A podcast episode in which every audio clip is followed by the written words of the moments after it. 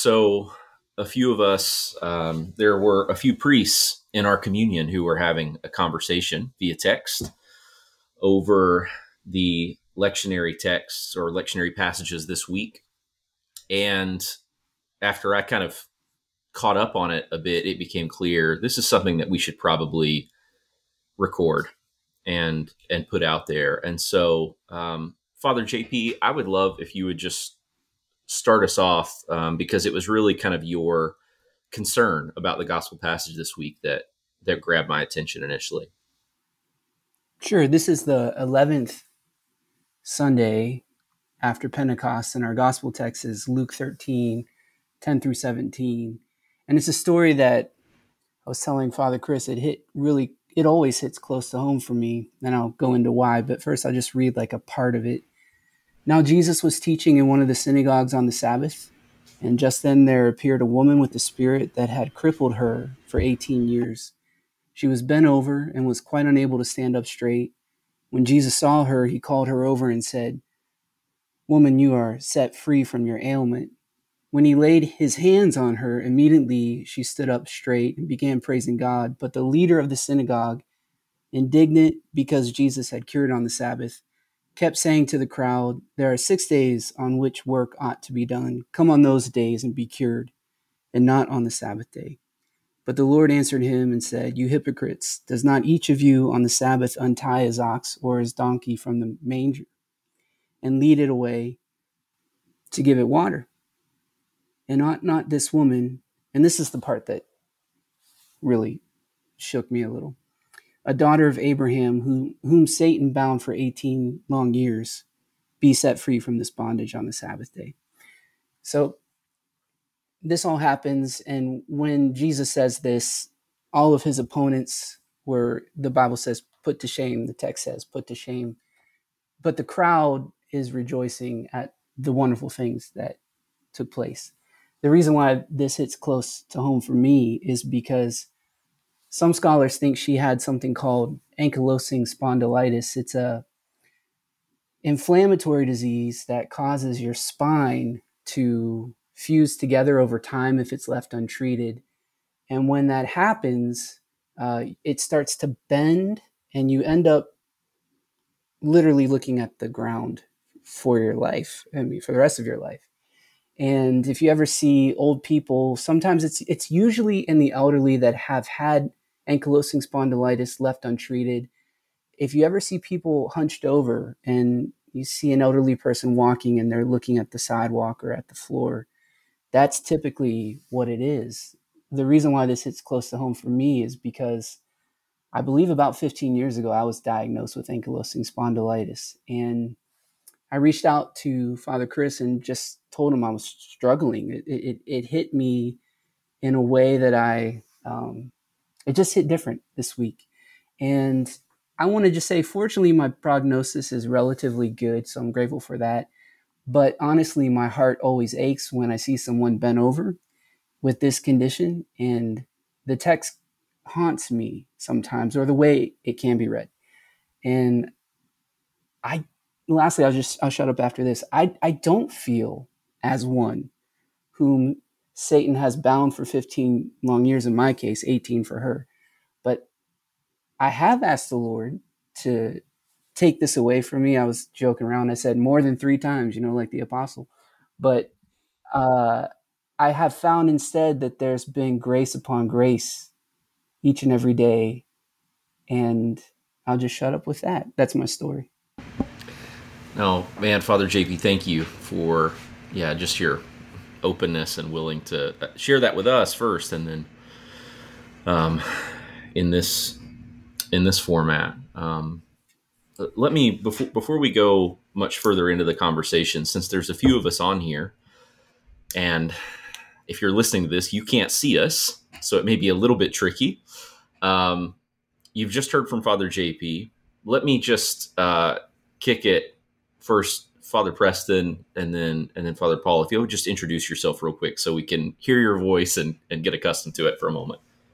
Yes, um, I'm Father Preston Sharp, um, Sacrament Church, Nashville, Tennessee. We're a diocese of St. Anthony Church. Yeah. Hey, and I am Father Paul. I lead Sanctuary Church in Tulsa, Oklahoma, where uh, Father Chris Green, who's on this call with us, is also uh, on staff as our teaching pastor. And love this conversation. Uh, so many ways it could go, but I just want to say thanks to JP for Father JP uh, for bringing this story to us. Um, I've known Father JP for most of my life, and this Sorry was uh, this story was news to me, and I don't know how how that's possible. But um, yeah, lots of feelings and, and lots of thoughts about the Texas this week. Yeah, I think Thanks, this Jim. is Chris Green, by the way. I think part of the power of that conversation we were having comes from the way Father JP has borne this sickness, right? I think that's it's testament, Paul, to your experience of him that your knowing of him isn't reducible to that, right? Or or that he hasn't he hasn't his identity hasn't been reduced to that in any way. Nor was this woman's, I'm sure. But I I I do think JP it's it is the openness of your heart to this, your willingness to kind of let the text touch you and acknowledge what's coming up in your heart as you're as you're hearing it that changes the conversation right i mean we we're not just simply talking about this in abstraction suddenly right this is someone we all know and love and think maybe we lost Chris there for a moment. Um, but let's just continue on.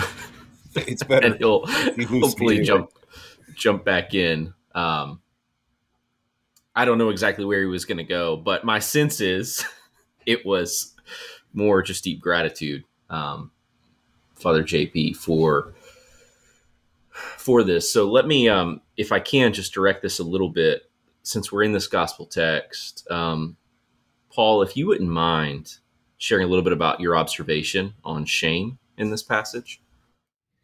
Yeah. So uh, we're kind of in a series of a few weeks within the lectionary text that have been pretty difficult. Um, two weeks ago, we have this passage about the fear of the Lord. Last week, we have Jesus coming to us saying, uh, I- I've not come to bring peace, I've come to bring division. And this accusation of, of hypocrites. And, and then in this week as well, it's another um, another calling out of hypocrisy. And then there's this line at the very end that says, When he had said all of this, all his opponents were put to shame, and the entire crowd was rejoicing at all the wonderful things that he was doing.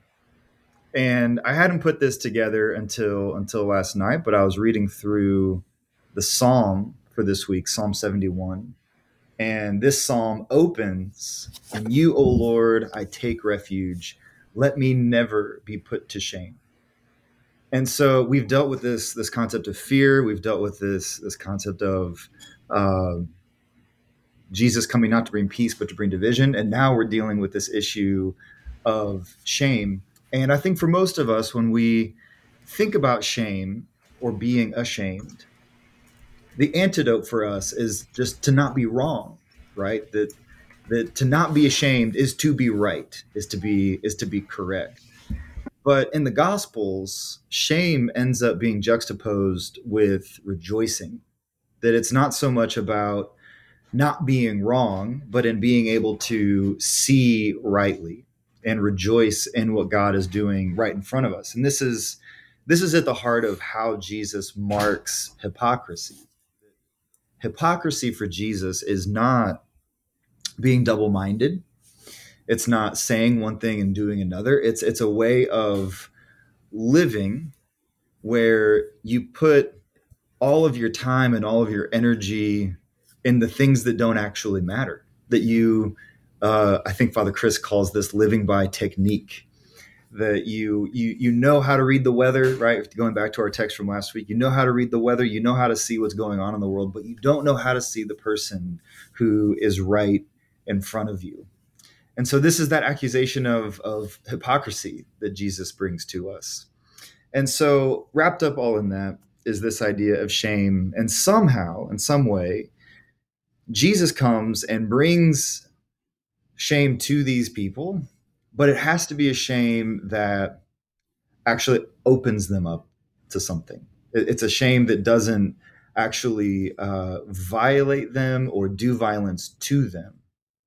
And that's a kind of thing that only Jesus can do, right? Going back to, again, the text from last week that uh, God is the hammer that breaks the rock but it's always the breaking of the rock to to clear out what's going to be built right that it's it's the shattered stone that turns into the bread for the world um man so i i've been really hung up on this this issue of shame and how how jesus somehow shames us and it's good news so trying to uh trying to get a community to be convinced that somehow our shame uh can can lead to something good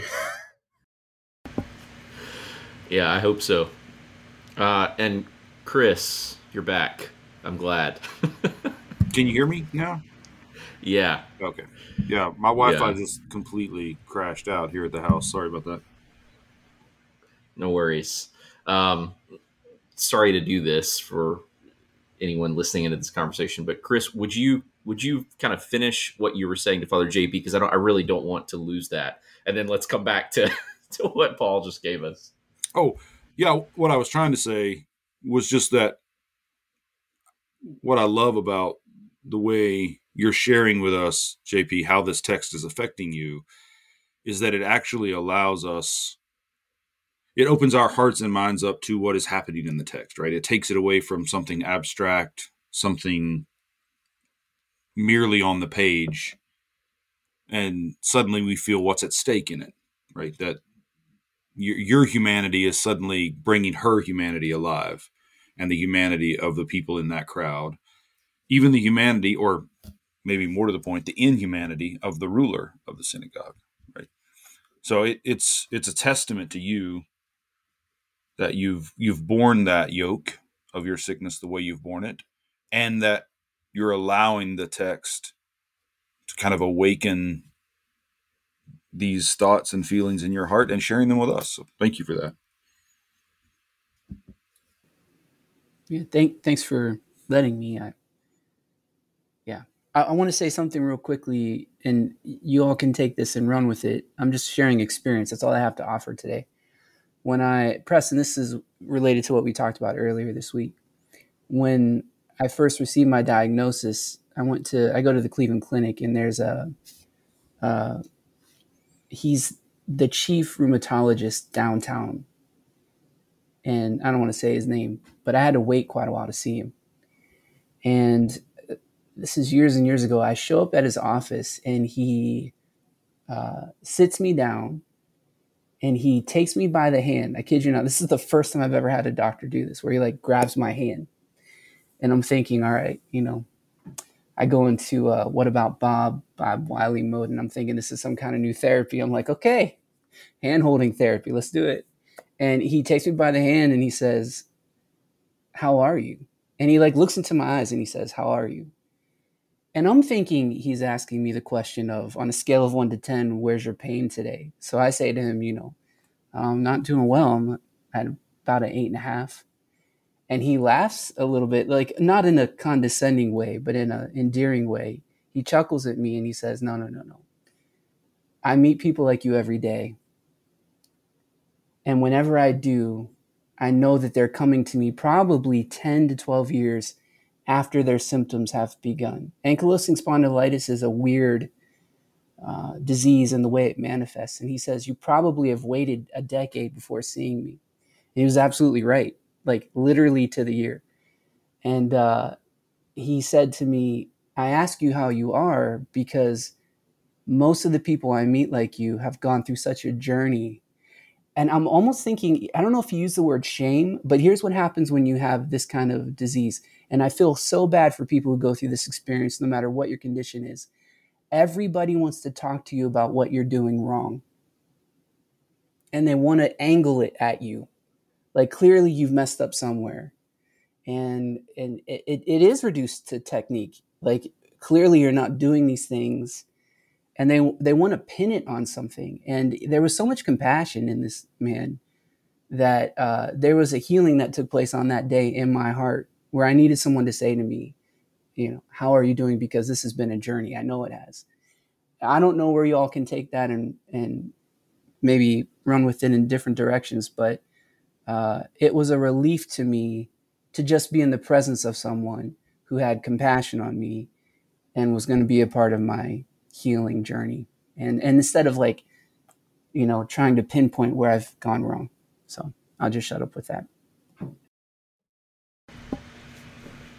No, I I love that. I mean, I think part of what I see here in this text is, and forgive me, the version I have pulled up doesn't actually have the verse numbers on it, but when Jesus saw her, right, that kind of initial seeing. Um, but I think that's the sense of his seeing of her is even deepened. Um, because after there's this this kind of um, outcry, right? And Jesus answers and says, "You hypocrites! Not each of you on the Sabbath entices ox or donkey, um, and ought not this woman a daughter of Abraham?" Which is that used anywhere else in Scripture? I don't. I don't think so. A daughter of Abraham, um, which I guess to me just is is a you know Jesus naming who this is. Here's how I see her, right? Here's who she is, right? Jesus seeing of us is the truest seeing of us, and kind of making that seeing possible for any who are listening. Well, that's Yeah, to follow think- Paul's point. So, sorry, go ahead, Fre- Preston. No, please. Well, I I think to Father Chris with what you were saying, Father Christopher, um, that pattern is so significant here that he. Uh, I just see these verbs in a row that he saw her, he called her, and then he set her free, um, and just the pattern of that, and then later the naming. So there's a, a seeing, a calling, a healing, and a naming, kind of all present, really compact in this. Um, and I just think about that. That is the nature of God. That's who He is. And and then the point of the Sabbath is where we find our identity. You know, the purpose of the Sabbath originally is to acknowledge who God is and who is our source, and how that forms us in our lives. So the patterns and the um, laws of Sabbath were not in God's desire to control us in any way, but in the sense that they're life giving, that this is where we find our source and our hope and our healing. And so the whole purpose of Sabbath from the very beginning is healing. And so I just think seeing that in this passage is significant. And then God's desire to not only heal her, I mean, to heal her and to name her. And then also, this is for all the people. This is for the people of God and the and the people of the world. That those who have been um, been not not straightened out or curved over will be straightened. Um, anyway, Yeah, I, I think you know, I, I want to hear Preston you say more about the ruler of the synagogue and how that relates to all of the opponents of Jesus. But I want to make sure too, Father Paul, we don't lose the point you were making about there's a way in which God can shame us that is freeing us from shame, right? And and and Scripture's cleverness, like learning to read Scripture that way, to recognize that when Scripture is talking about the forcefulness of God's act in our life. It's never violent, never violating, but always humanizing and freeing in the way that it is for this for this woman. So I think the I love that you're drawing attention to that. I think we can also connect it to the Isaiah text, right? The the Old Testament reading which talks about those who wag the finger and speak evil rather than lifting burdens. And I think it would be good to stop and talk for a moment about what's happening around this woman that she's been bound for 18 years she's here with this synagogue with these people this community. And there's a way in which they've not seen her right until jesus sees her. And they or they've not seen her for who she is certainly not recognized her as a daughter of abraham at least as a community. Uh, no doubt there were people who did see her right? To your story father jp there are those in our lives who who are present, but it often seems to be the exception, not the rule. So maybe Preston, you can talk a little bit about that. The fact that it starts with a ruler's response, but then spreads to the crowd in some way.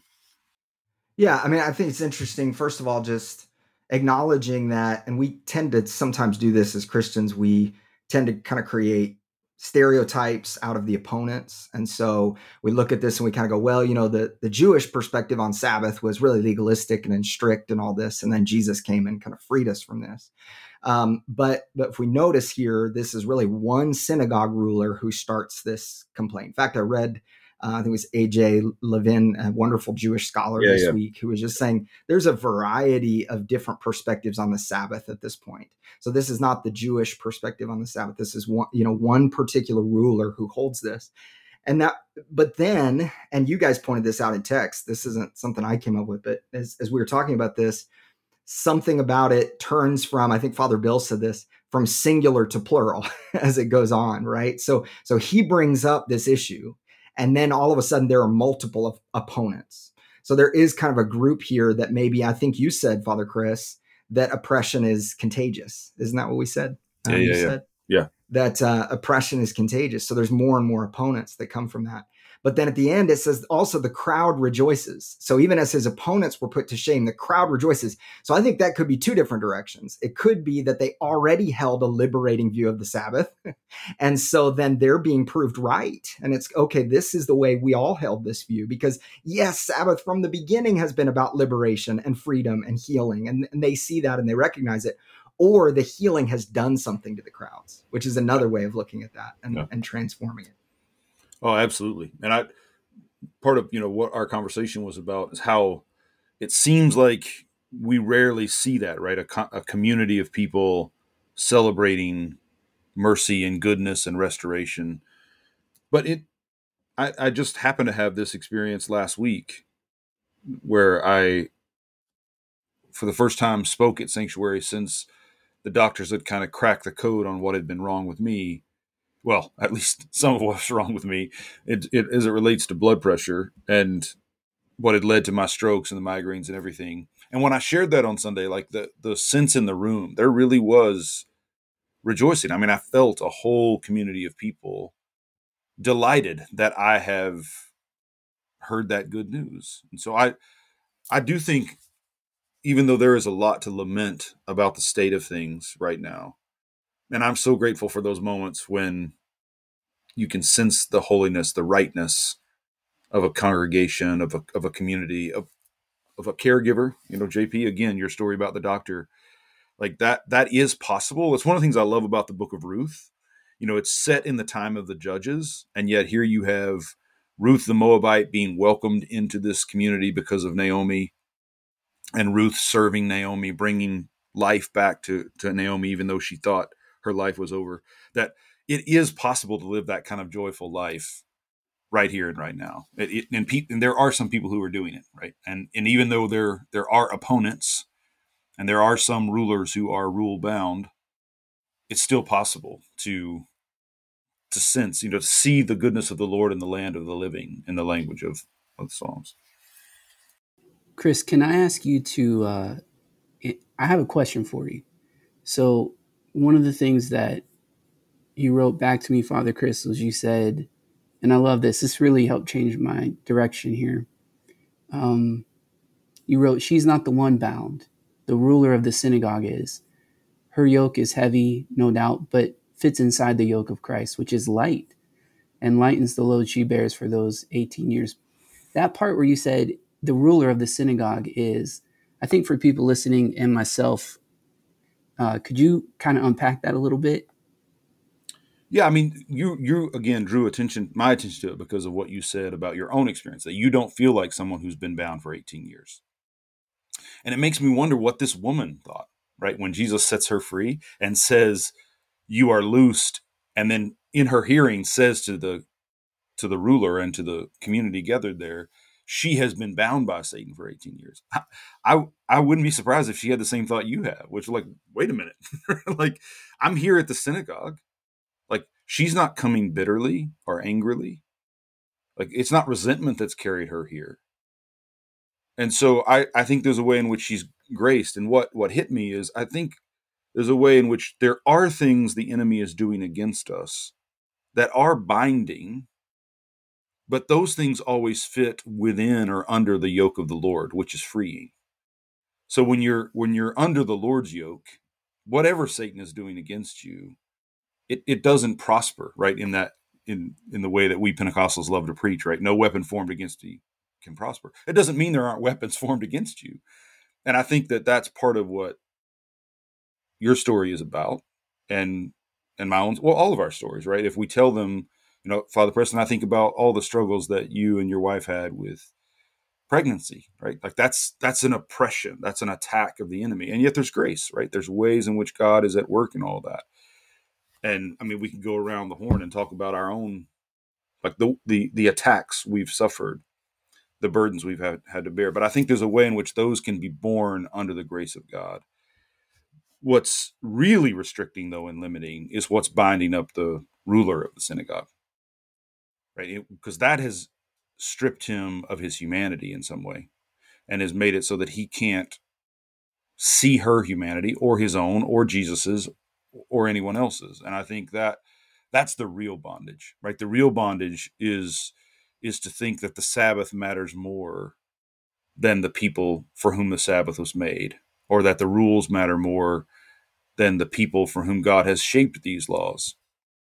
And Uh, yeah, I, th- I think that's a that's a place to begin to hear what Jesus is doing here.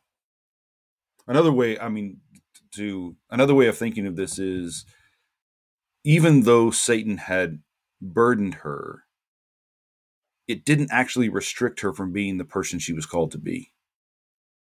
And I think this is there's a I've just forgotten his name. It'll come back to me in a moment, but he was a monk from Gaza who has this wonderful line in which he says, We can do far more damage to ourselves than the enemy could ever do to us. And I think that's some of what we're seeing in this story too is that to live gracelessly is far more restricting and binding than to be under the attack of the enemy, right? So even though she's oppressed in some way, it can't keep her from being a daughter of Abraham. It can't keep her from being a gracious presence. It just gives a particular shape to it, a bent shape to her graciousness. But if we don't rejoice with those who rejoice and weep with those who weep, if we if we become hard-hearted if we are so self-absorbed that we start to lose our humanity that that's far worse than any oppression but that's that's if if we don't lift the yoke and we're the people who wag fingers and speak evil about those who are doing good that's that's really to be bound up there's that line in isaiah man there's some good stuff in these texts you know if you sit with them long enough it's almost like they're inspired or something. Man, some good stuff in this book. Uh, where it's going on talking about if you remove the yoke from among you, and then it says that the Lord will guide you continually, satisfy your needs in parched places, and make your bones strong. And man, if you can't preach that with this gospel text, you need a defibrillator or something. Your wood is wet, as we used to say in the old school. Oh, that doesn't set you on fire. Your wood is wet. If you've been to the Pentecostal church, you know you know that line. That's exactly right, man. I, there was I remember the sermon with that with that title when I was 12 years old.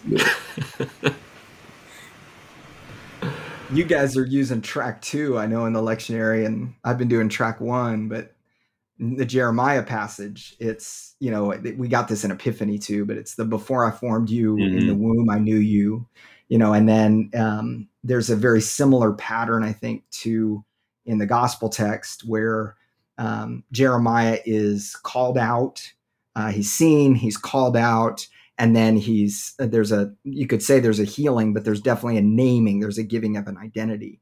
Yeah. But it's in no way easy I mean, this text is often used as like, yes. you know, it's put up with flowers around it as a meme on Facebook before I know knew you, you know, and I knew you.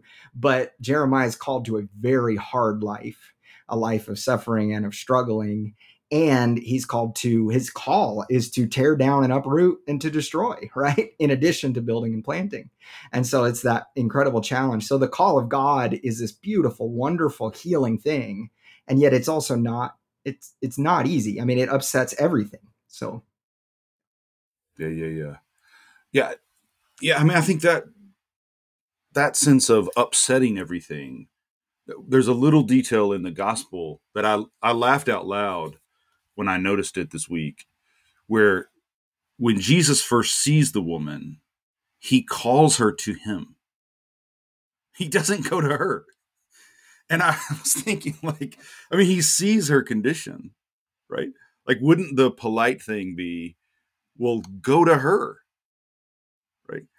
And this is one of the things I think is remarkable about about Jesus is how he's, I think, endlessly kind and generous but he's not polite.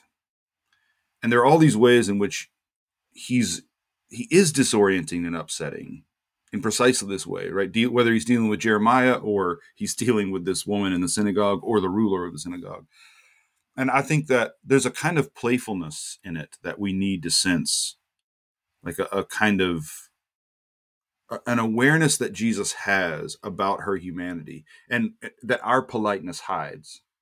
So that and I think Father JP, you this is what you're talking about when you talk about people. They see that you're dealing with some kind of chronic, severe illness, and they either try to figure out how you're to blame for it or what you could be doing to fix it, or they condescend to you in a way that is more pity than it is respect. And as funny as this may seem at first, I think this is Jesus showing that he understands this woman is not restricted. Right? Like it's an honoring of her of her humanity. Like I, he doesn't have to treat her with pity.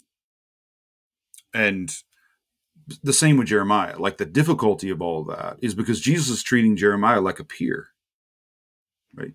And so much of what seems to us off-putting or disorienting about the way god engages us and the way that god engages those in the texts is that often God is calling out of us an equality that we don't know we have that that is really disorienting. I'd, I'd love to hear your thoughts on that jp given just given the way people have interacted with you and your sickness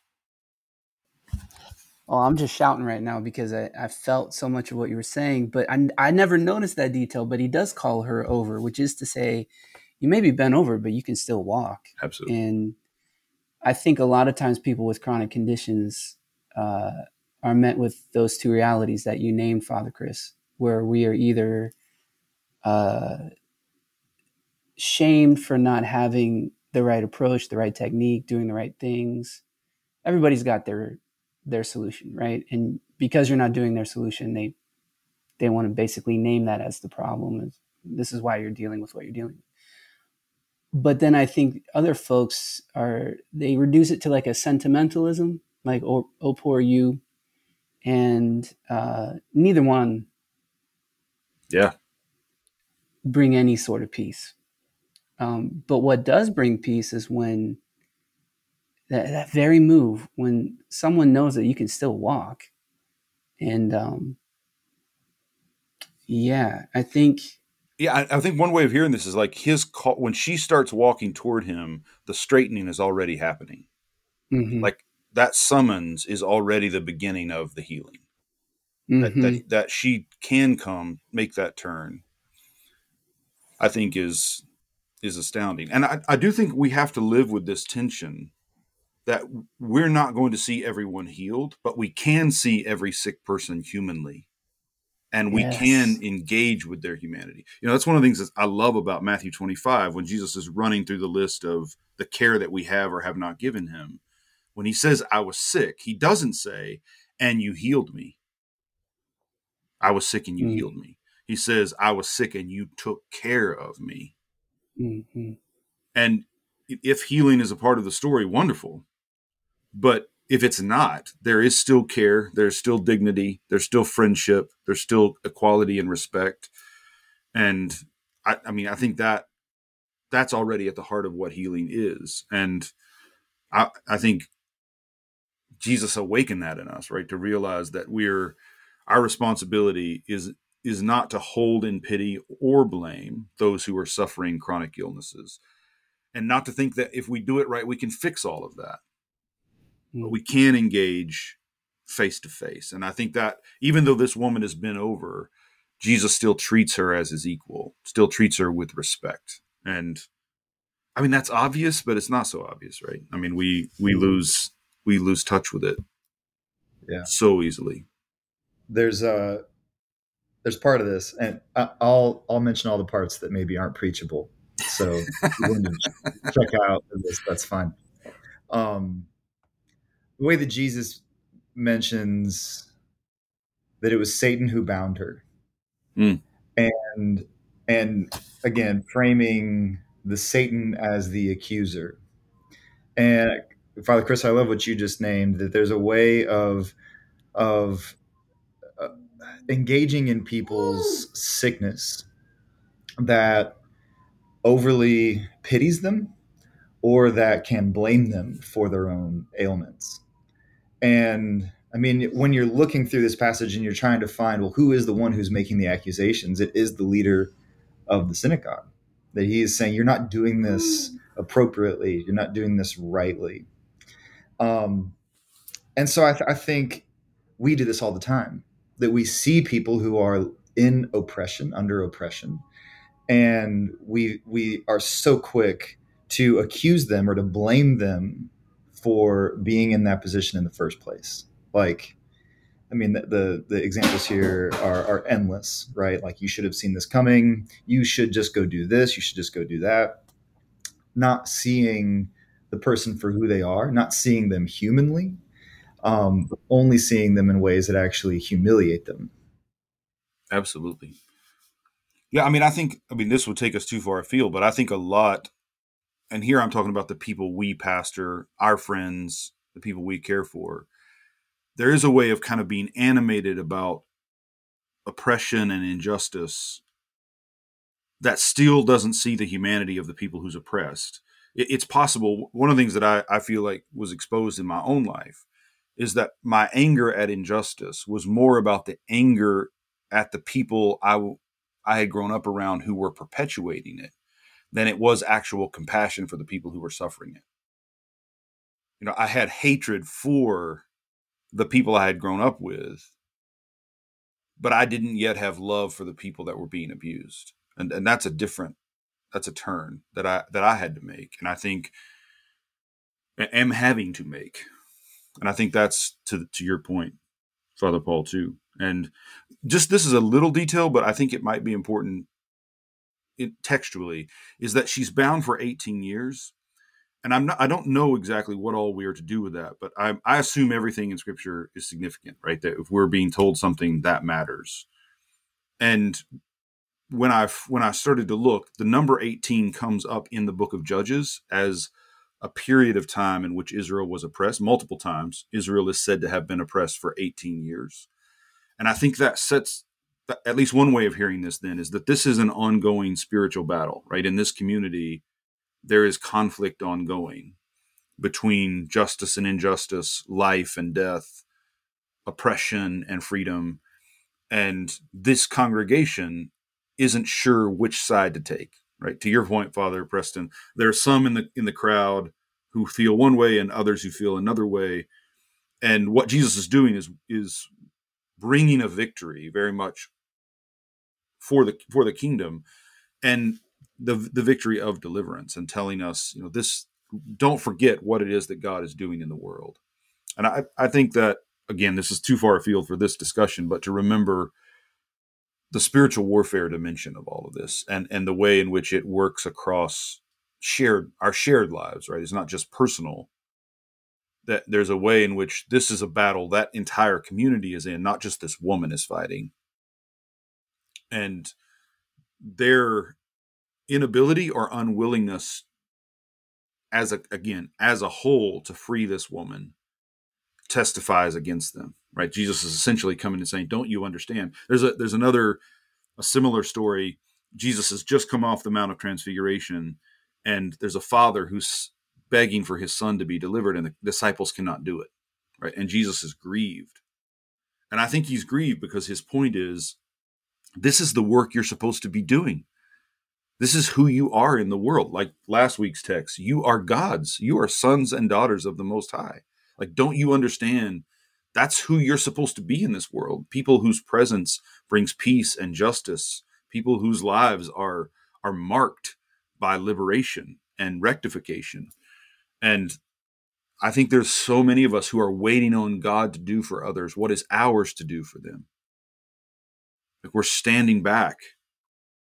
Even if we're willing, in theory, to let God do it, it's ours to do. And that God is at work in us precisely for that reason. Again, maybe beyond this conversation, but I think that that detail speaks to me about that that the larger kind of cosmic conflict in which we we are called to live. Good stuff. Well, I hate to cut it short, but Father JP, I know you got to hit the road and get your kids. It's good to talk with y'all, and thanks so much for for joining this conversation. Chris, next week we'll have to make sure to talk about Hebrews. I already uh, got a text this last week that we failed to mention Hebrews, so now this is two weeks in a row. Mm. So we'll get to it. That's, yeah, I love Hebrews, but yeah, for whatever reason we we haven't gotten to it. Before we jump off, though, I want us all to pray for for JP, and just like JP, your humanity has kind of brought the humanity of this woman and these people to life for us. I mean, I, I want I want that to happen all around us. Those who are hearing this conversation, those who are going to hear you tomorrow when you are preaching, that you know our just as oppression can be contagious like if we can have our attention drawn to humanity all of our eyes can be opened right like it we just need somebody to point that out in the way that jesus does. So father paul i want to ask you if you'll lead us in this prayer for father jp and when we're praying for for father jp we're praying for everybody who's sharing that same burden. Yeah. In the name of the father and the son and the holy spirit. Amen. God, first of all, thank you for the gifts of my brothers here. Thank you for this uh, this privilege to do the kind of work that you're calling us to do. And God, we hold up not just our friend and our brother, Father JP, but God, we acknowledge that there are so many ways in which, so many ways in which the sickness of our bodies is overwhelmed by the sickness of, of our souls. And so, God, as we engage in this work, help us to have eyes to see and help us to have ears to hear what you are doing in the world, to see the needs of our neighbors. God, to give our attention and our care, our time and our energies to the things that matter. God, keep us from hardness of heart, to rejoice with those who rejoice through Christ our Lord. Amen. Amen. Peace, friends. Thanks, everyone.